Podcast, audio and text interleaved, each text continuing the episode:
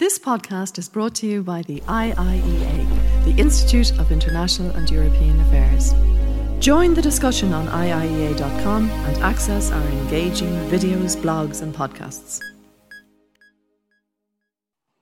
Um, good evening, you're very welcome uh, to our timely webinar session for our Young Professionals Network, focusing on the outcome of COP26 and its implications for climate action policy here in Ireland. Uh, my name is Dara Moriarty. I work in communications at the IEA, and I also chair our YPN. Um, last weekend, as many of you will be aware from all of the media commentary around this, uh, COP26 concluded, where the Glasgow Climate Compact was agreed. Um, many commentators acknowledged that you know significant progress had been made, um, but also that you know there was a sense that not enough had been done to get us back on track to limit to 1.5 degrees of warming.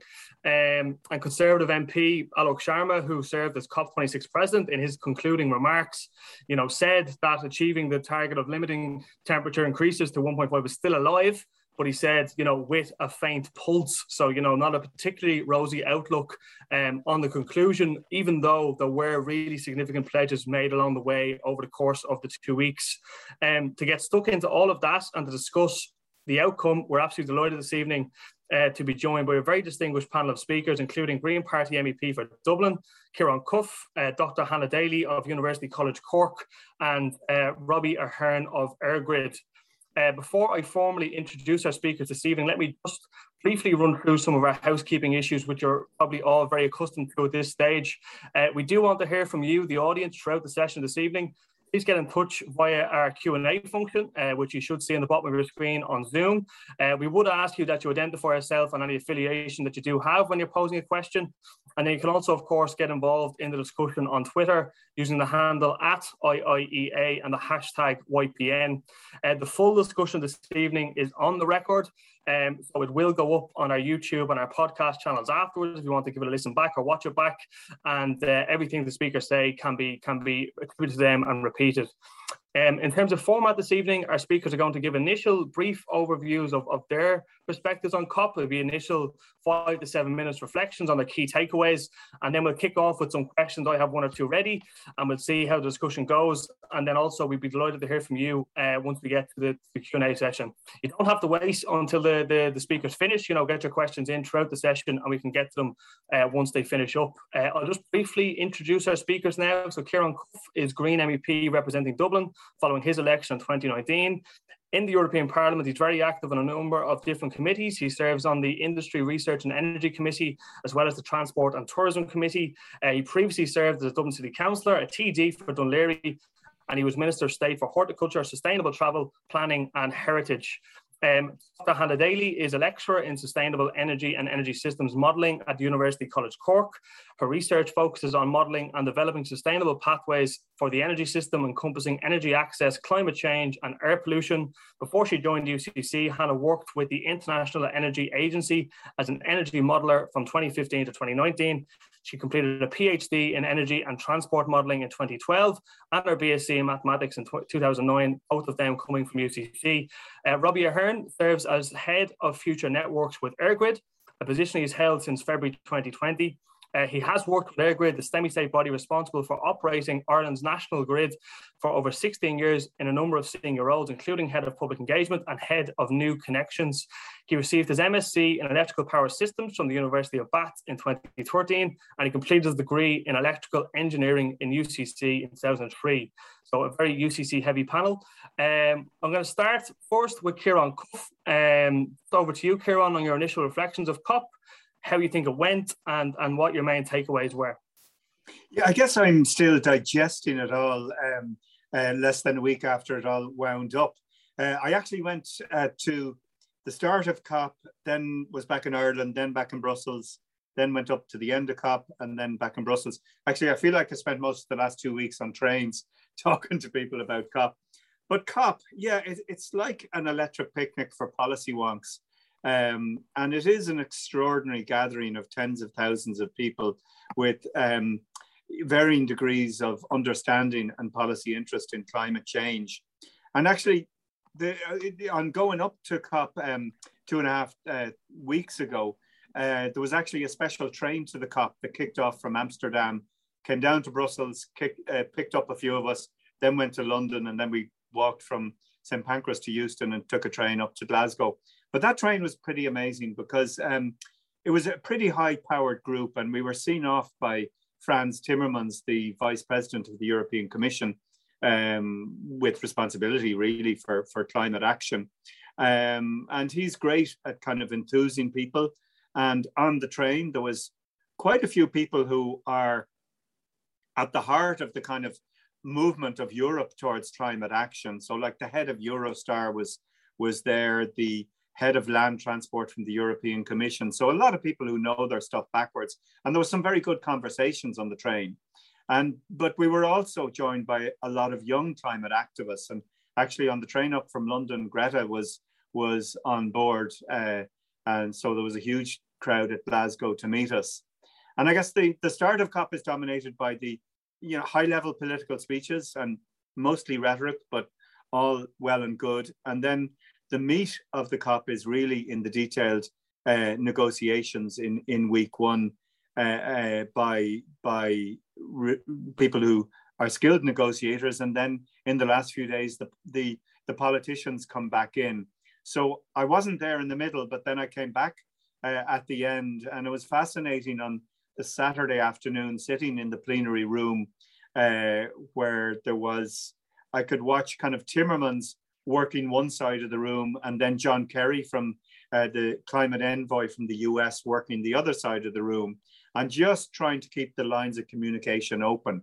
And you just have to remember about COP. It's an attempt to bring together almost 200 separate nations by consensus. And that's why the lowest common den- denominator is set very low. It's really hard to get people uh, to agree. And here we are 25 years later, 26 years later, whatever it is, um, agonizingly trying to move things forward. And I, for me, it was my fourth COP, and I was in uh, Cancun as head of delegation 11 years ago. But back then, we were simply trying to keep COP alive. There was a real danger that the process would absolutely fail um, at that stage during the middle of the global financial crisis. But it was kept alive, and then we had Durban, and then we had Paris. And Paris, as Philip Boucher Hayes has pointed out, was an extraordinary achievement in diplomacy. And it wasn't a make or break within two weeks or even one year. It took many years to make things happen. And I think the UK government maybe tried to put thing, bring things together at, in a very short time frame of perhaps 12 months. And I, but I would have expected more. And there was a real opportunity there. I think it was quite telling that it was India and Australia who, in some senses, just didn't really um, go the extra mile at COP. And surely the UK, uh, with these countries as part of the Commonwealth, could have gone a lot further with them. So I found that uh, uh, quite disappointing, to be honest. And yes, there was the methane pledge and the forestry pledge, but the devil is in the detail. And if you drill down into the detail of those pledges, they're maybe not as substantive as they were um, spun, dare I say it, by by the UK by the UK uh, government.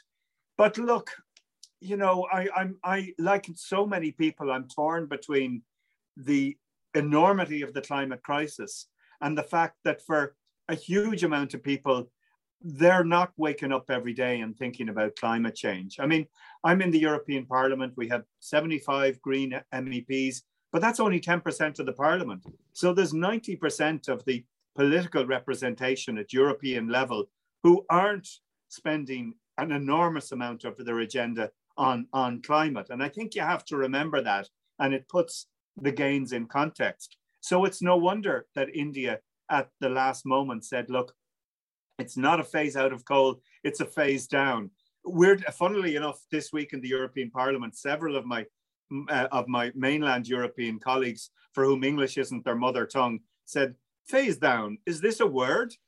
Uh, and I said, well, it's a new one to me, but um, it, it's certainly come out of COP um, and it, it's, it's part of the language. Look, a lot of achievements. I was delighted that Ireland signed up to the Beyond Oil and Gas Alliance, uh, headed by Costa Rica and Denmark, but Ireland did join at COP26. And I guess from where I'm sitting in in the kind of the political sphere, we can talk about all numbers all day. We can talk about the 55%, the fit for 55 package in Europe, which is 13, 14, 15 separate pieces of legislation that we'll be working on for the next couple of years. We can talk about the 51% um, uh, reduction of emissions in Ireland, but ultimately it comes down to the policy measures that will actually achieve that. So I'm shadowing or, or following the aviation file in Europe. So I'll be looking at look, what are the sustainable aviation fuels? How can we get them uh, off the ground, if you pardon the pun? Uh, and it won't be easy. The, the biofuels, where there's all kinds of challenges and problems uh, of, of kind of monocrops and deforest, or uh, uh, of sucking up all the world's agricultural land. The synthetic biofuels, where we're really still in the experimental stage, uh, it's easier, let's say, to do deal with other aspects of transport. And it's a in the Irish context, it's a no-brainer that we need to improve public transport, get active travel with walking and cycling, uh, uh, improve, and wearing my kind of hat as a spatial planner, make sure that people don't have to commute long distances to and from where they want to go. So having more homes in Dublin City, having more places to work in the commuter belt so that we reduce the need to travel. All of this stuff comes into the mix. At a European level, I was disappointed that we, we're not seeing more movement on rail, on modal shift of getting stuff off roads onto railways, whether it's freight or people, uh, railways and inland waterways and short sea shipping, which I always stumble over as a phrase. That's what we need to make happen in Europe. It's agonizingly slow in Europe to make this stuff happen. And in the Irish context, my gosh, we've talked around the houses so often about improving public transport, getting people walking and cycling. But I think certainly, uh, and here's my political bias, I think Eamon Ryan is really pushing to try and make public transport really uh, work. Uh, I think the ambitious aims for 80% uh, electricity by 2030 is kind of eye watering as a target and would be extraordinary if we can achieve it. And then in agriculture, it will it is a huge challenge to bring ag on board. But finally, we're seeing the discussion of feeds, seeds, and uh, various factors that can reduce our emissions there. So pulling right back to conclude on Glasgow, um, look, it, it did achieve a fair amount of what it set out to do. And after 26 iterations of this process, interestingly, kicked off by Angela Merkel back in 1995, and she's not quite left the room yet, but in in politics years, um, they're a bit like dog years. There's an awful lot of them, and 25 years is an extraordinary amount of time. But we are seeing climate action happen on the ground in Europe in the legislation we're dealing with. I think the world is following suit. I think the package in the US, it's not as good as what we're doing in Europe, but it's quite extraordinary to have a US president talking about climate change with conviction. Um, and it's such a change from where we were two years ago. So, some movement in the right direction. The gap between politics and science is still very large. It's frustrating, but it's the only game we have. And we just have to keep trying to push push things along even though it's it's so frustrating. I'll leave it at that. Brilliant, Ciarán. Look, that's that's a really fantastic and helpful overview to set the scene. I think uh, from where you're sitting in Brussels, um, and obviously you you outlined your trails and your travels up and down the COP. So it's really good to hear that as well. Robbie, we'll turn to you. And I mean, Ciarán touched as he was coming towards the end there that 70% renewable or electricity target. You know, EirGrid has a has a recent report out touching on that very very item. So I'd be I'd be really interested to hear your take and your analysis on COP from where you're sitting as as as head of future networks in EirGrid. Over to you, Robbie. Yep, great. Thanks very much, Dara. Look, I'd agree with a huge amount of what uh, Ciarán has said there. I think there was really good progress in COP on some things around greenhouse gas emissions, climate finance, and international cooperation. Uh, and there were some good side deals as well. Uh, but I think, unfortunately, there wasn't enough to ensure that we can keep uh, below 1.5 degrees above pre-industrial levels. And look, that's disappointing at the end of the day. But I think, look, as we go from COP to COP, look, one thing that really struck me this year, there was a really a huge amount of focus leading up to COP in the media around it. I think that's that's really a positive because it shows that people general the average person in society is a lot more engaged or is starting to get more engaged and i think look from each year we are making greater progress towards what, what we need to achieve look I'd agree with Ciarán. I, I, I, there's 200 countries. It's very, very difficult to achieve uh, consensus on something like this, but but I think progress is being made. So I, I would take some positives here uh, from COP. I think the critical factor, though, um, uh, I think uh, to, to, kind of maybe think about beyond COP, the critical factor really is about moving beyond pledges and, and into action because the time is not on our side. We have to uh, commence, uh, start taking action uh, in parallel with getting the pledges into the right place.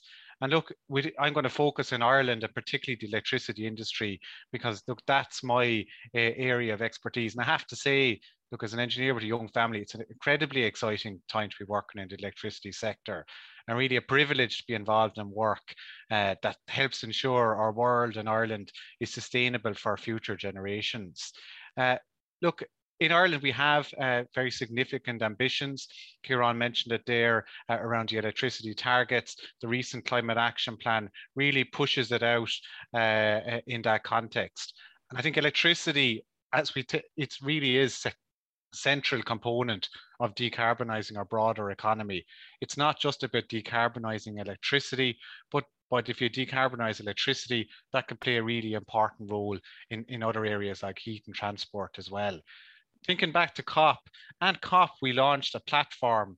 Uh, we, we, we took we took the took the opportunity to launch a project we called Shaping Our Electricity Future. And in shaping, really, we set out a blueprint for how the electricity system in Ireland needs to change in the coming years. So it's moving kind of into that action space and setting out on a page really what needs to be done. It provides an outline of the key developments EirGrid believe needs to be done from an electricity grid from how we engage with communities, how we operate our power system, and also our electricity market, which underpins all of our electricity bills, how they all need to change in the coming decade. And this is a really important step on a journey out to uh, full decarbonisation and net zero out into the future. The project we called Shaping Our Electricity Future, and at the very heart of that, and a key part of it, was engagement with all sectors of society. And I really cannot emphasize the importance of that as we look as we look to transition our society over the coming decade. In shaping, uh, we had the deepest, broadest engagement program of uh, any utility in Ireland to date on a project like this. So in the first half of this year, we would have spoken to pretty much every county council in Ireland. We would have held multiple briefings with youth groups, uh, chambers of commerce, and rural communities all around the country. Uh, I suppose what was unique really from a from a shaping our electricity future perspective is we had a deliberative assembly as well, where we took 99 random people uh, and I suppose brought them through.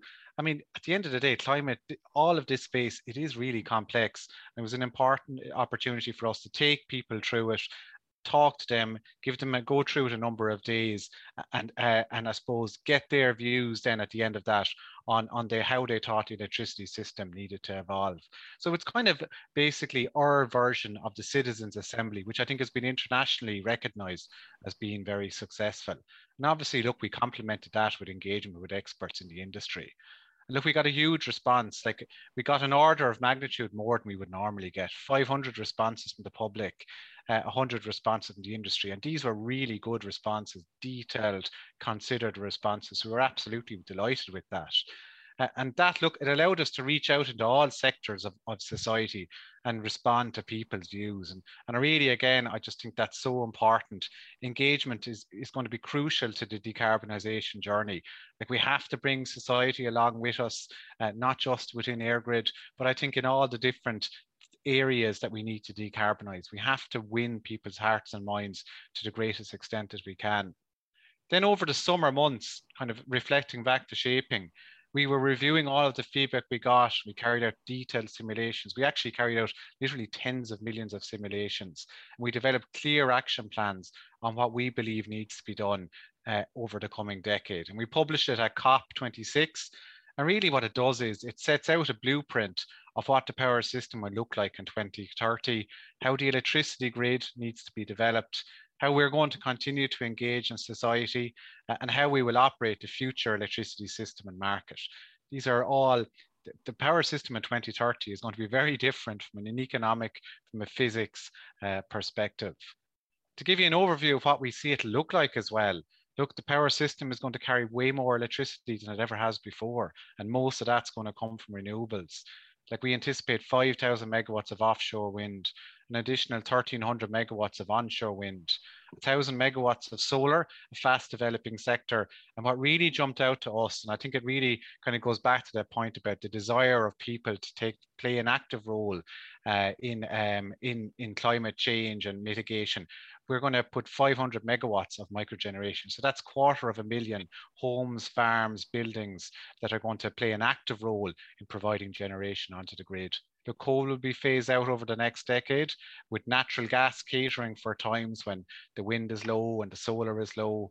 And at the same time, our demand is going to increase by upwards of 50%, which bucks international trends really but it's, it's to facilitate large energy users like data centers, pharma, semiconductor plants, that electrification of heat and transport, and also making sure we have the grid we need to cater for economy at large, like our population growth, new commercial and industrial customers. And I think sometimes in electricity, demand perspective, it's been Dublin centric. The global tech companies are, are uh, have a have, are, very focused on Dublin, look for for many different reasons. But as part of shaping, we heard a lot of feedback about the importance about looking beyond Dublin, and really we reflected that. Look, we recognise the scale of challenge that's ahead of us is not going to be easy. I'm looking at it from an electricity perspective. We're talking about 40 new grid projects, a billion euros on top of another, an existing 2.2 billion euros of projects. Public acceptance is going to be hard. There's a lot of talk at the moment around electricity prices and justifiably so. Security of supply as well, not just this year, but every year out to the end of the decade and beyond. But I think, look, shaping really was to was to look to develop a robust economic and deliverable plan that kind of facilitates that transition from where we are today to where we need to be at the end of the decade on a more renewable based system. And look, I think Ireland, it's sometimes people throw their hands up and say, well, what's Ireland is only a small country. I think it's crucial that Ireland plays its part uh, and, and takes practical actions and sets challenging targets to ensure that temperatures don't go above one and a half percent. And look, we found COP really good. Um, I think it's, it's it really shows there's a, a coalition of, I, I, suppose, momentum starting to develop. And I think, look, our project like shaping our electricity future, look, blueprints like that provide, uh, I suppose, provide, I suppose, a clear roadmap on how things need to evolve over the coming decade. That's it, Darren. Robbie, that's brilliant. Uh, thanks very much. And look, you mentioned loads there. I'm sure we'll get stuck into some of that in the, in the discussion uh, later. So, so yeah, look, there's a couple of questions already coming in, so, so please keep them coming.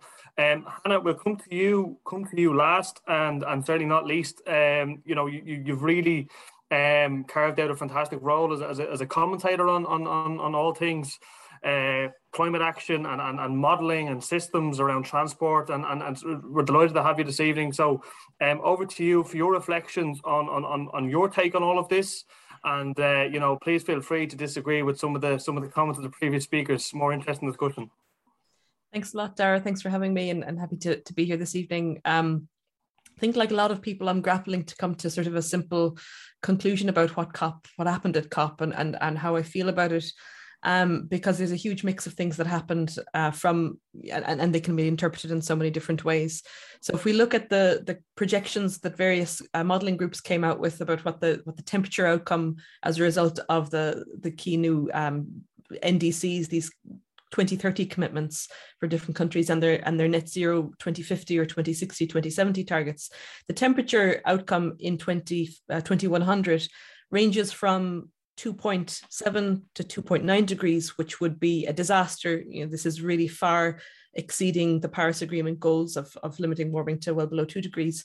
And um, and, and striving for 1.5 but at the lower end or at the most ambitious sort of scale if we take all the all of the pledges and say that okay they'll be met uh, we'll reach a 1.8 degree world in 2100. And that is phenomenal. That is actually huge progress for the first time. The sort of projection of, of, of a certain set of actions goes uh, below two degrees, which is something really to celebrate. You know, there, there is a lot to celebrate here. Um, but but you know, it's it's it's a step towards towards achieving the the full goal, but but never ever a full. Uh, it, it hasn't gone all the way. Um, you know, we've, we've we've heard about disappointment as a result of India, you know, taming down this um, this um, uh, mention of coal. So there was a goal to phase out coal, and, and India at the last moment brought in a, a phase to, to, to, phase down coal, and that was um, you know th- that was met with huge dismay and disappointment, especially by the youth outside. Uh, but we still have to remember that that India is an extremely poor country, and they rely on coal for electricity, which powers their whole society and whole economy. So still, half of the people in India don't have access to clean cooking fuels on a per capita basis, they consume they, they emit about 1.3 tons of CO2 from coal per capita, whereas Germany is 3.5. You know, um, the UK, the host of COP, recently uh, until about 2015 had a had a higher per capita emissions from coal than India. And if you look at our oil and gas and agriculture emissions per capita, the, developed countries are far far greater than India. So India's position there was that it is developed countries, it is us who bear the responsibility to phase out fossil fuels first not just them phasing out coal, it is us to do what we can. And we always have to bring this back to Ireland and our we are a developed country. We have a huge out um, kind of uh, huge impact on the climate on a per capita basis. If every country in the world, if every person in the world had the same per capita emissions as we have had historically here, the world would already have warmed to three degrees you know so we've we've blown apart if you take all the historical burden of, of our contribution to the climate we've we've far blown the, the, the like the historical carbon budget. And if you kind of slice up the remaining carbon budget we only have a few years left at current emissions. So it is really not about 2070 2050 net zero. It is about what we're emitting today and about how quickly we can we can um, we can bring that down. Um, so I suppose, and, and this this this goes to what um, one of the key kind of catchphrases that I that I heard coming from COP was from Laurence Tubiana, who's one of the key architects of the Paris Agreement, that greenwashing is the new climate denial. So this is what we all have to really keep an eye on all the time is greenwashing, is, is to understand if climate commitments are meaningful and if they're significant. So we looked at the at the global methane pledge, and it's it's it's a very good step. Thirty percent is still not enough to meet the one point five degree target, but it's still very very good. And Ireland has committed to ten percent reduction. Now that's you know it's it's, it's more difficult to um, reduce um, methane emissions from agriculture. Um, but our but our methane emissions have actually grown by 15% since 20 um, since 2010. So 10% reduction in methane emissions only gets us back to 2014 2015 levels you know is that fair so if we, we can see the 10% is, is really a, a kind of a poor commitment for, from ireland phd student of mine was um was at cop i wasn't there myself um, you know, he and he talked about the different country pavilions. He said Qatar was there, the highest per capita emissions in the world. They were promising a net zero World Cup. You know, you had Saudi Arabia talking about you know flying to the um, to Mars. It's it's a uh, you know it's it's we have to always look at our fossil fuel consumption and coming back to, to what, what we're doing and is, is it enough? I think Mary Robinson's intervention was very powerful for a lot of people and she expressed what a lot of us feel. Uh, and if we really kind of access our emotions and personally, I kind of tend to sort of block off the, the enormity of climate change often because I work on this on a day to day basis. But if I really kind of tap into my emotions, I like most young people, um, I feel really afraid. I feel really angry. And in a lot of ways, I feel powerless as well. Um, and, and this is what we all feel. But I think um, what is really hopeful from this is that the youth movement and the youth pressure putting moral pressure on our leaders that they're not doing enough and that they have to do more and that is very very strong and it's and it's also very very powerful um, when I, I, I teach I lecture to a lot of undergraduates and postgraduates and, and I feel these emotions coming from they feel in despair I, I, I was chatting to my class in sustainable energy this Monday about about the COP and um, reflecting on the uh, commitment to end deforestation. You know, a student from from Brazil just raised his hand and he just kind of raised his hands and he said that's never going to happen in Brazil. He said it's been promised there will be no ending deforestation in Brazil by 2030 is his opinion of, of his leaders back home. So um, young people have, have a huge role to play. I was looking at the new climate action plan, which is Ireland's target to you know our our our, our kind of mechanism to, to meeting our very very huge commitment to have emissions in a decade there's 475 individual actions in that climate action plan so there's going to be a huge number of people you know each of these actions will require people uh, like like Robbie and EirGrid uh, institutions working at different levels, pushing change, very quick change. So there's a huge role to play professionally and and socially as well. So young people, there's there's a huge sort of career um, uh, uh, position to to, to uh, or there's a huge potential to, to bring your career there. And I, I'm often hiring postdocs and PhDs, so please do get in touch. Um, I was also asked to reflect on the major challenges back home, and Robbie kind of rightly pointed to the electricity sector electrification is the key to decarbonising the the the um uh, the whole energy system. Only responsible now for about fifteen percent of emissions, but it will be required to decarbonise heat and transport. This this key one. I just bring you some some of the broad uh, insights from our modelling because I'm I'm running out of time. But recently led a modelling study which has informed the Climate Change Advisory Council's assessment of carbon budgets with for it for the energy system. And there's there's three major things. So electrification is absolutely essential. If we can't both increase the amount of electricity and and and half emissions from that, uh, it will be very hard to reach any emissions goals. Um, second is that uh, business as usual energy demands. So in terms of like car kilometers, heating homes, businesses, that's what we call energy service demands in sort of lingo. With business as usual energy service demands, it will be very hard to decarbonize the energy system by more than 50%.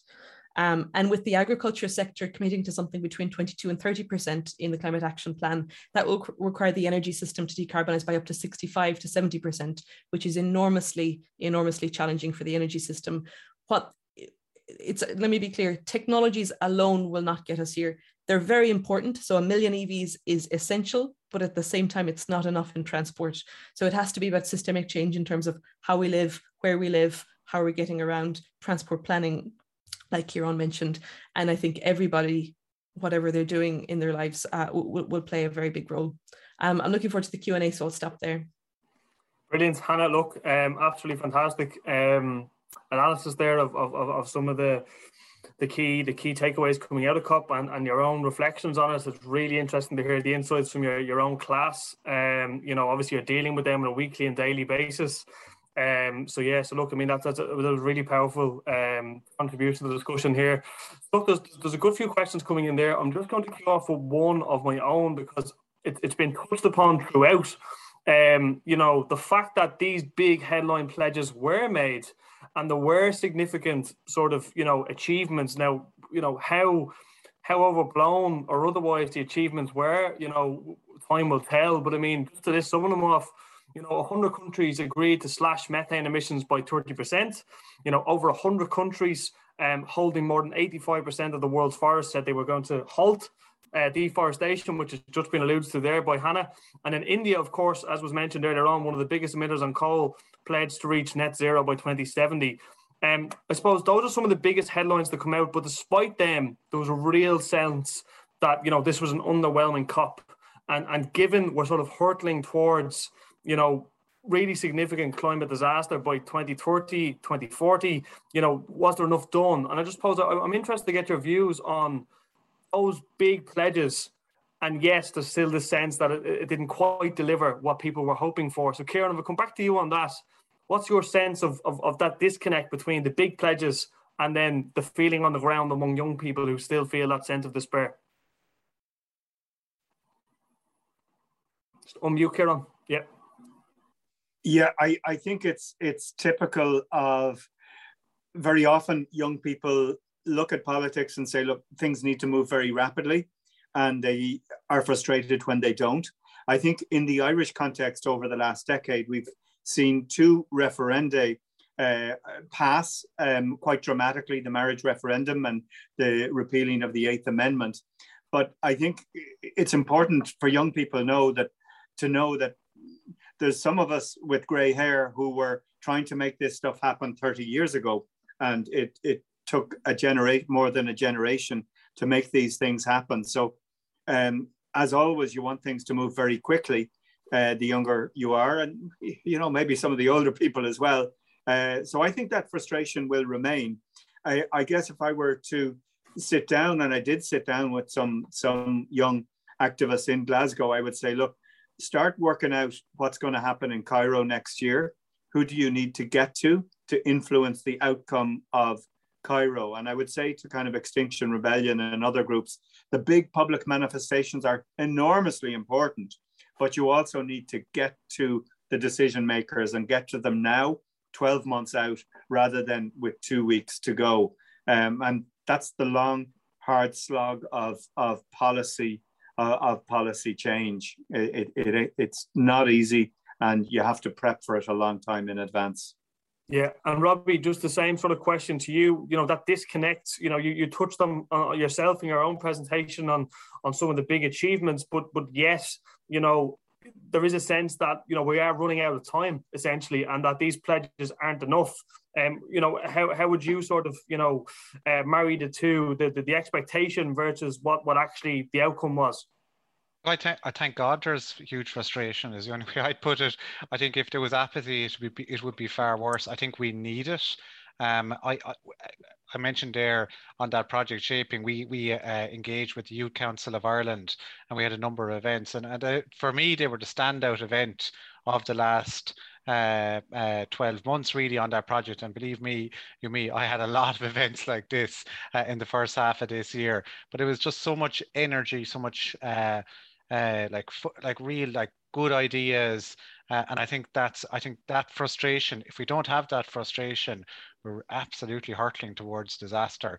and I think look, we're absolutely it's i think we're disappointed really uh, with with the ultimate outcome but i would go back to that point look it's it is i think we're getting there but not at the pace we'd like to um, Hannah, what, what do you make of that message from Ciarán to, to young students that, you know, this, this type of change that we're talking about, this, this massive reorganization of how we live, how we work, you know it is going to take time um despite the fact that you know people people know it needs to happen quickly but just that this gradual glacial pace of bringing 200 countries along with you is just going to take time I, I mean i think um, at a global level, it's going to be very glacial and incremental. But I, I would encourage young people to to continue to push for rapid change because you can, while while sort of global energy systems do transform slowly.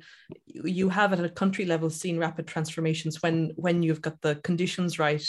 So i, I think that to keep pushing and for the transformations that that are necessary um, can still be effective at the national level. Uh, and then that has you know knock-on effects uh, at, at, at, at, these in these global fora. We can be parts of these coalitions of the willing but not unless we're actually making these um, these changes as um, you know our, ourselves. Um, I, don't, I would also say though that it can you it's easy to suffer from burnout as uh, you know to sort of watching this and, and to sort of to keep seeing it on, on social media and and to to be obsessed with it or you know to, to really think about it. This is this is not going to be a marathon. It's going to be a uh, sorry this is going this is going to be a marathon not a sprint um, you know, even if we do have emissions to 2030, there'll still be an enormous effort to, to push for uh, net zero as quickly as possible before 2050, if possible. And to get to negative emissions, I mean, there'll, there'll, need to be a whole new set of solutions to deal with um, adaptation and, and damages from climate change uh, and, and, and, and global development issues. So this is sort of a, a lifetime. I kind of came to a realization a, a, year or two ago that I'll still be working in 2050 I'm actually uh, within the age demographic of of, of your group. So um, you know, when my my I've got two young kids and um uh, and uh, they will be uh, at, at, at my at my age they'll be at my uh, stage of their career when they're um uh, when in 2050 so in 2050 they, they will be sort of you know so, so this is this is in the long haul i think and um and and and people shouldn't uh, feel too burned out. I think um, so. It's, it's it's hard to juggle that. Brilliant. Um, yeah, look, that's that's really interesting. Thinking of you know where we'll be by 2050, you'll still be working, um, and the kids will be at your your your your level now in terms of their career trajectory. Um, we're going to move on to audience questions. There's a good few coming in, so please keep them coming.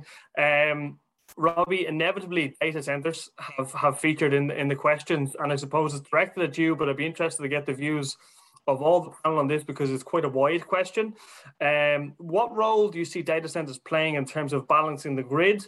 Um, should the government grant companies planning permission on the understanding that they use um, batteries, that they back up their own power, so that's available to balance the grid. Um, can we support new data centers without endangering supply to other users? So that comes from Stephen Troke, and he's fit three questions into one there. So Robbie, I'll start with you, and then we'll, we'll go to the rest of the panel for their reflection on that as well. Yeah, yeah, thanks very much. And thanks, Stephen, for the question. Look, the data center, um, which has been, I suppose, maybe to bring it back a, set, a, a, step, the digital economy is a key part of, of, of the Ireland economy and is something that has grown a huge amount over the last decade. And if you kind of think it maybe in, in simple terms, the fact that we're doing this call, uh, it, it, it, there are benefits uh, to this digital economy on a very practical uh, basis. Look, I think uh, what's going to be very important is is balanced development of uh, data centers over uh, over the next decade and indeed beyond. Um, I think, look, we have to uh, we have to think about uh, greenhouse gas emissions targets, renewables targets, because as your demand increases, it obviously stretches that. So I think that balance is really important. Uh, I think as well, look, we've to consider the balanced regional uh, development of Ireland. Uh, that was something that uh, really kind of jumped back to us in shaping, and I know I mentioned there, there previously, but particularly when we would have spoken to um, chambers of commerce and local communities out in kind of the regions of Ireland, uh, the need for that kind of less of a Dublin centric approach. Uh, and to that end, in the project I mentioned there, we spoke about large energy users, which includes data centers, but there's other types of large energy users as well. Uh, looking to looking for them to connect in different parts of the country but look, I know that the regulator uh, CRU uh, is uh, consulted on this earlier on the year. That we'd expect a decision uh, very shortly on that. I think look things like backup generation that kind of uh, is definitely going to feature as we look out into the out into this decade and beyond. Thanks very much, Hannah. To you, any any thoughts on data centers? I know I, re- I remember just thinking back now to the Claire Byrne uh, special that she did on the Monday evening. I think your colleague from UCC, Paul Deane, was on, and they sort of had the Lego out, and they were looking at you know the energy that the, that a data center absorbs. I mean, you know, as as we look ahead, you know, EirGrid's own analysis projects that maybe we're looking at thirty percent of our energy will, will be will be drawn will be will be used by data centers. You know, how is that going to to to fix overall as we're trying to you know rebalance our grids, you know, yeah. low, decarbonize, etc. What, what's your own take? Yeah, I, of course, I'd agree with Robbie that data centers are an essential part of modern life. And the kind of centralization of our data processing into these super sort of centers like data centers is actually a much more efficient way of, of doing it than everybody individually having their own server at home or in the office. Um, but Ireland become a special specialist in data centers. It, that that raises huge concerns. So even right now, um, data centers account for about one percent of global electricity demand, but over 10% of Irish electricity demand, and that's projected to grow by, by more than 30%. So Ireland has become a specialist in data centers.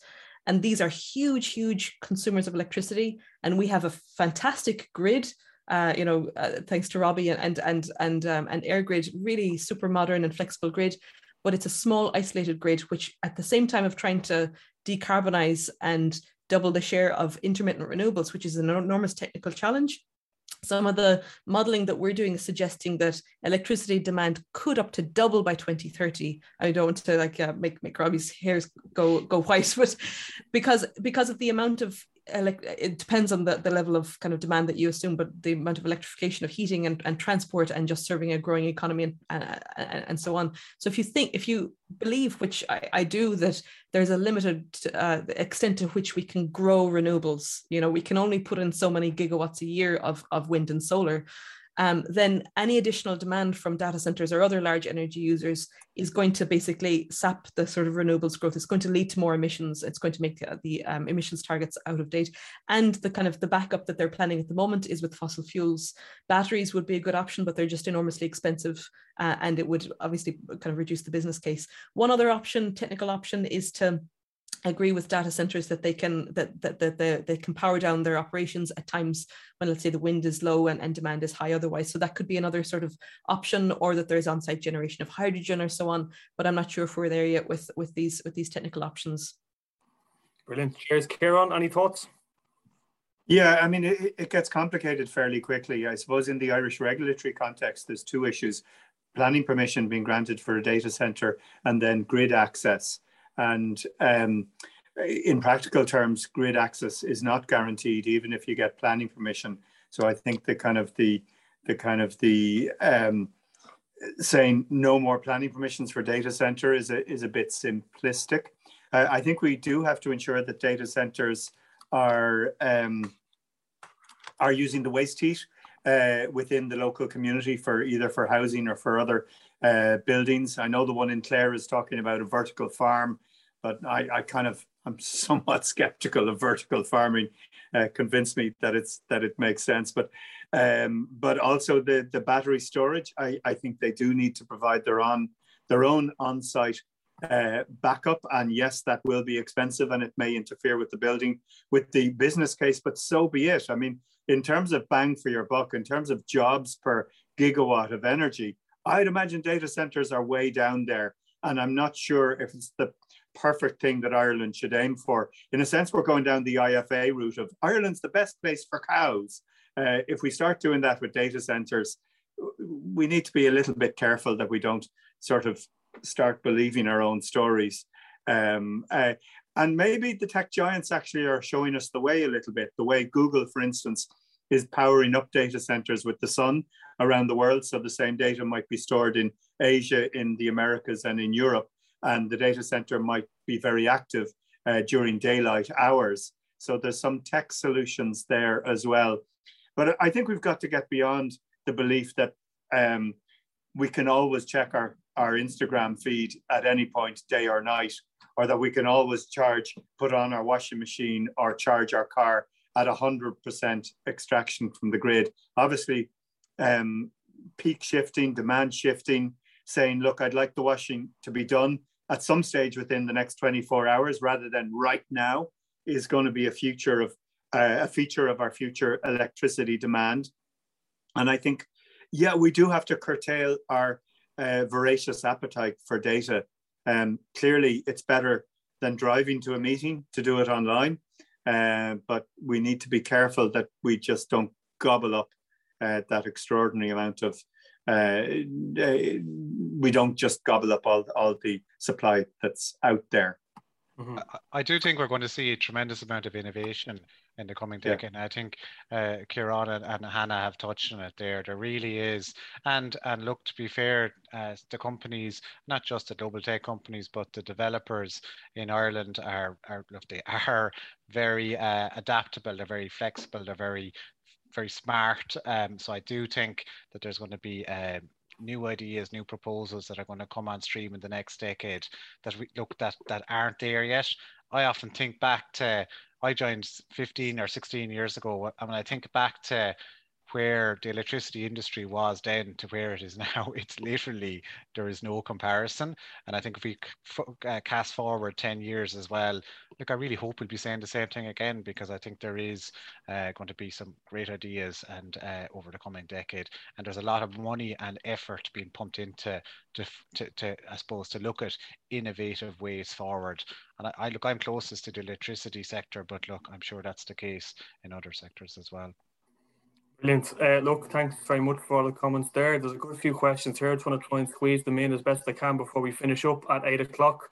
Um, Francis Jacobs um, asked a question regarding the European Parliament. Francis is a former head of the European Parliament office in Ireland, and he has a question specifically for you, Ciarán, just around the, the role of the EU in negotiations at COPs in general. You know, he says over the years they've been very active and very you know successfully perceived as being you know one of the the, the drivers of of the COP agenda. Um, but but they were seen this time as being a bit peripheral and they didn't take on as yeah, much. Yeah, I, I saw that question.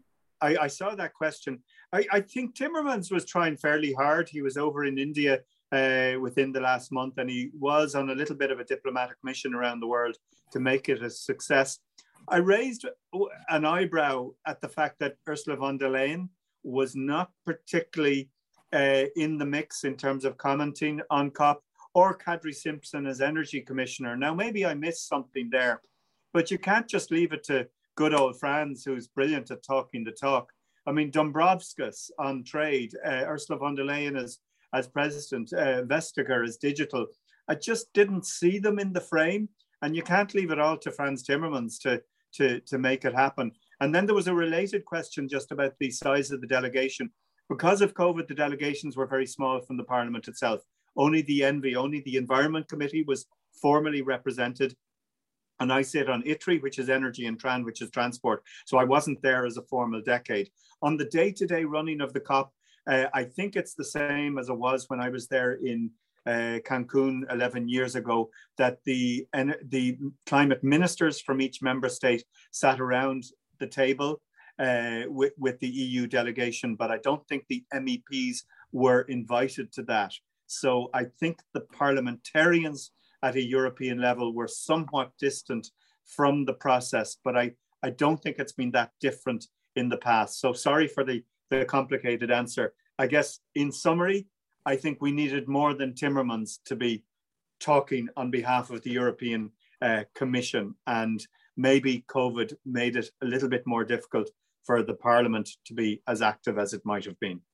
Yeah, yeah, that's brilliant, Ciarán. Thanks very much. I wonder as well if there was a Brexit element in how much the EU were sort of involved in speaking engagements, etc., uh, from the UK perspective. Um, a couple more questions coming in. A very specific one, Hannah. I'm going to just throw it at you and see if you can answer it. Uh, from John Leonard. Um, he says, How much methane is emitted from the energy sector in Ireland?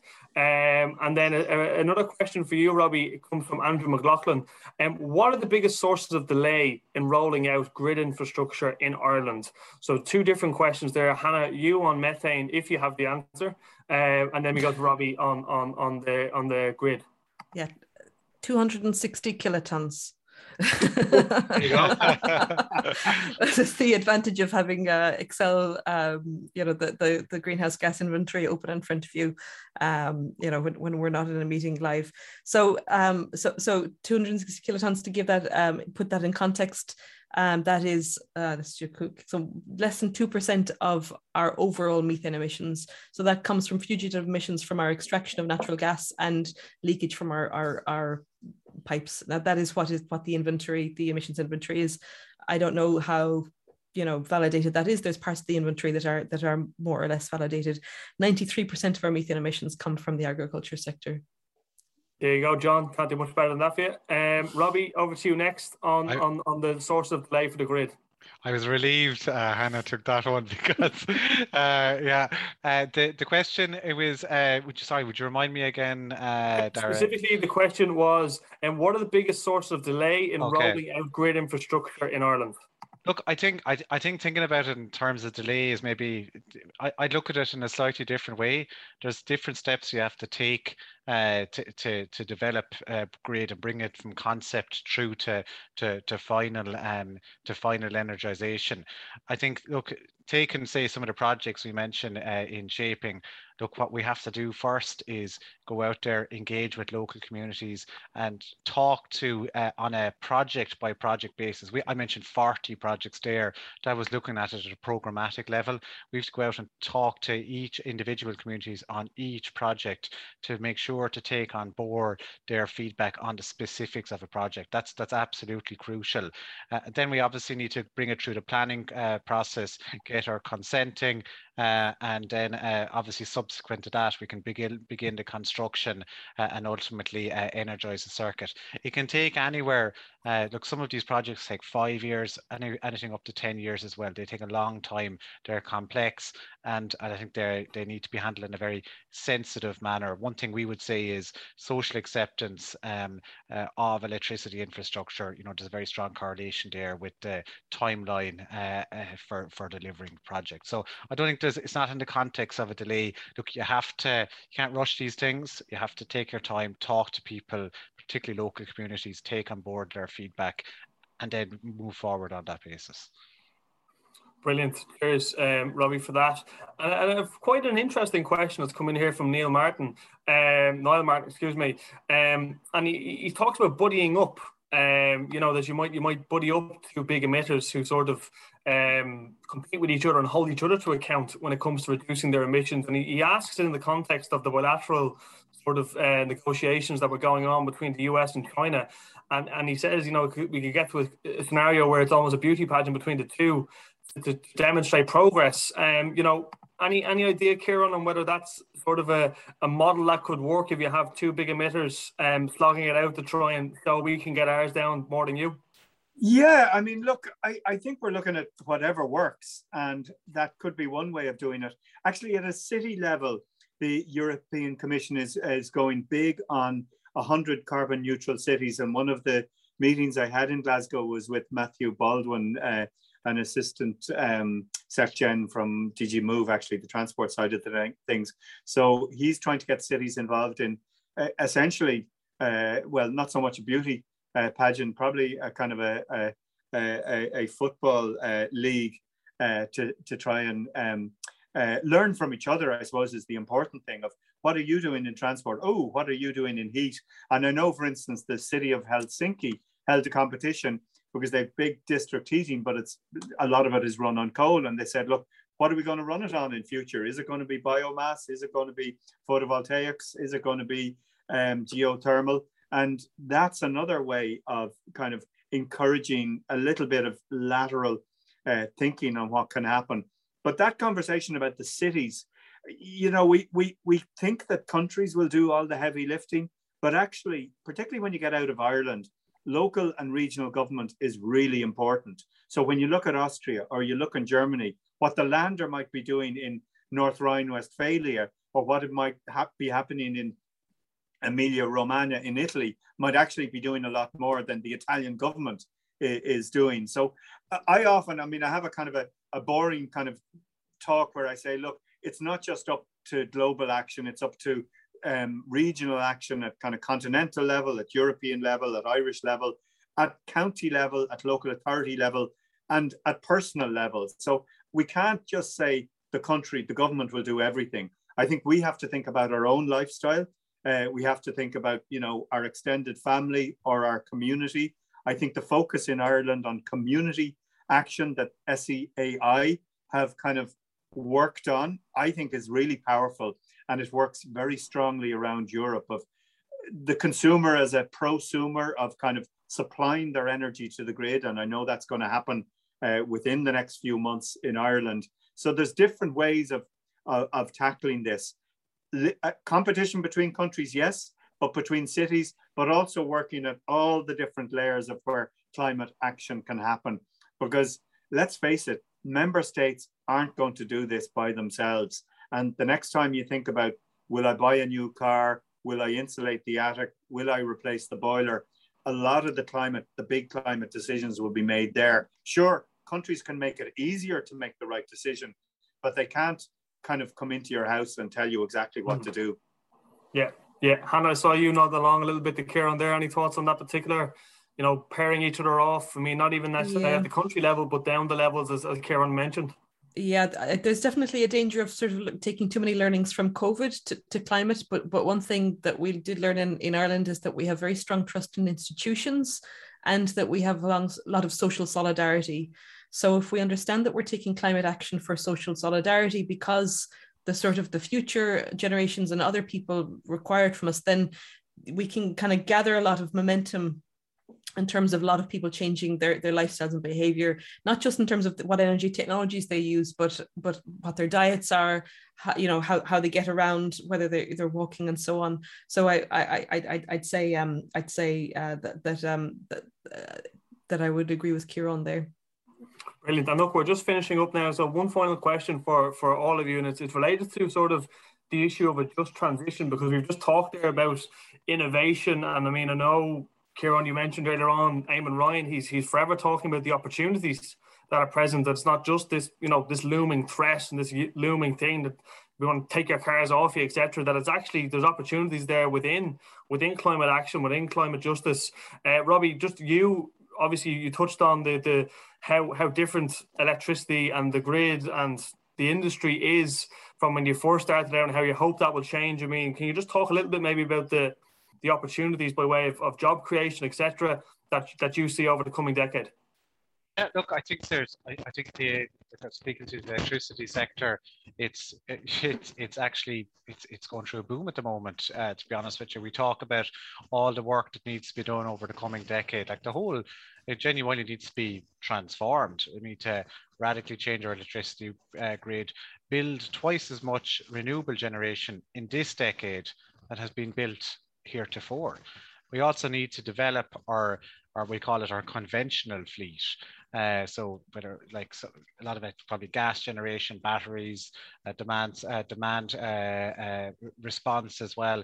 That also needs to significantly change over the coming decade. So I really do think it's it's there's going to be tremendous opportunity um uh, at a, i mean that's looking at it maybe from one particular angle.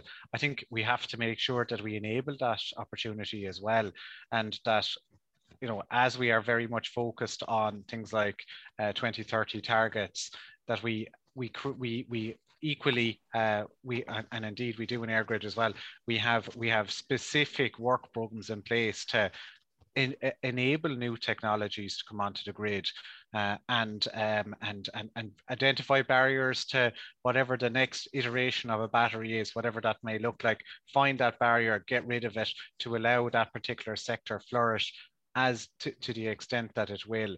I think, look, as well, just maybe bringing it back down to the to the real local level, like uh, Ciarán and Hannah did there previously.